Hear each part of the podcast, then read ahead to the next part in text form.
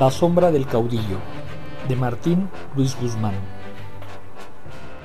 Una figura relevante de las letras mexicanas del siglo XX es el narrador chihuahuense Martín Luis Guzmán.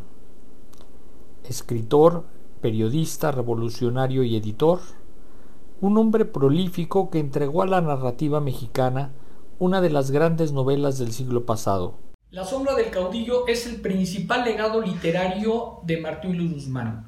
Junto con El águila y la serpiente y Memorias de Pancho Villa, ambos libros iniciados en 1928, eh, forman parte de una trilogía que nos da un vastísimo panorama del México revolucionario y posrevolucionario.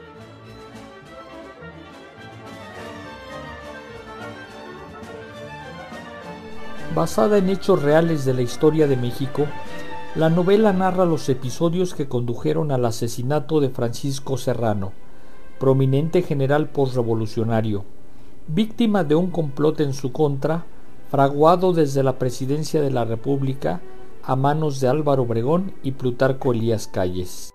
La novela vio luz pública en 1929 periodo histórico donde se formó el nuevo Estado mexicano postrevolucionario, marcado por luchas intrínsecas al seno de la clase política y que a la postre daría origen a la creación del Partido Nacional Revolucionario, raíz del actual Partido Revolucionario Institucional. Esta obra fue censurada tanto en México como en el extranjero, pues el libro se editó en España y rápidamente se impidió la distribución en aquel país. La novela también fue llevada al arte cinematográfico en una película que es una auténtica joya, protagonizada por Tito Junco, Carlos López Moctezuma e Ignacio López Tarso, dirigida magistralmente por Julio Bracho. Este filme fue enlatado y estuvo prohibida su distribución durante muchas décadas, hasta que se permitió la exhibición en el año de 1990. La sombra del caudillo resultó un desafío para la clase política de gran parte del siglo XX, pues veían en ella un auténtico retrato de la ambición por el poder y la verdadera historia, no la oficial, de las figuras señeras del priismo contemporáneo. El temor a la divulgación de la novela y a la exhibición de esta película radicaba esencialmente en poner un reflector en los oscuros pasillos donde se orquestaban los liderazgos del régimen, lo cual mostraba a la opinión pública que las designaciones de los candidatos a la presidencia de la República eran por voluntad de un solo hombre, en aquel momento del general Álvaro Obregón y cuyo ejemplo se extendió hasta los noventas del siglo pasado, y que tuvo como muestra cúspide el asesinato del candidato presidencial Luis Donaldo Colosio en la campaña de 1994. Temor bien fundado, pues la novela revela esos rincones de la política donde los candidatos priistas eran elegidos por la voluntad del presidente o caudillo del momento, pero nunca por la voluntad soberana de un pueblo sometido y manipulado por las confederaciones patronales, las centrales obreras y campesinas, controladas desde la más alta esfera del poder político dominante de aquellos años. Sin embargo, la novela es mucho más que un relato desde dentro del poder político.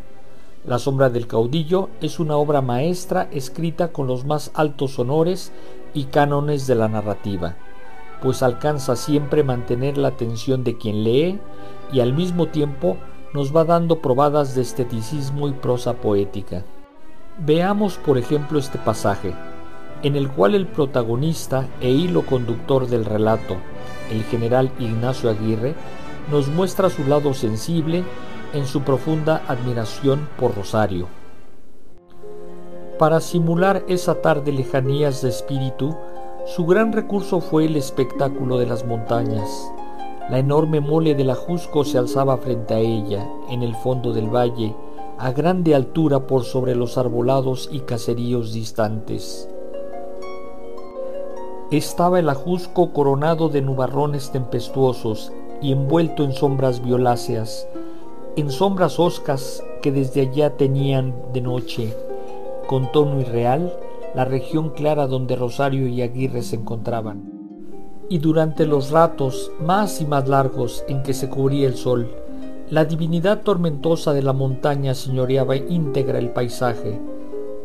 Se deslustraba el cielo, se entenebrecía en el fondo del valle su cerco y las nubes, poco antes de blancura de nieve, iban apagándose en opacidades sombrías. Fue apasionante. No solo construyó esta gran, gran trilogía que es eh, que la constituye El Águila y la Serpiente, Memorias de Pancho Villa y La Sombra del Caudillo, sino que fue un gran promotor cultural. Él fundó la Compañía General de Ediciones, una empresa editorial que difundió los mejores clásicos de la literatura universal para los jóvenes en México.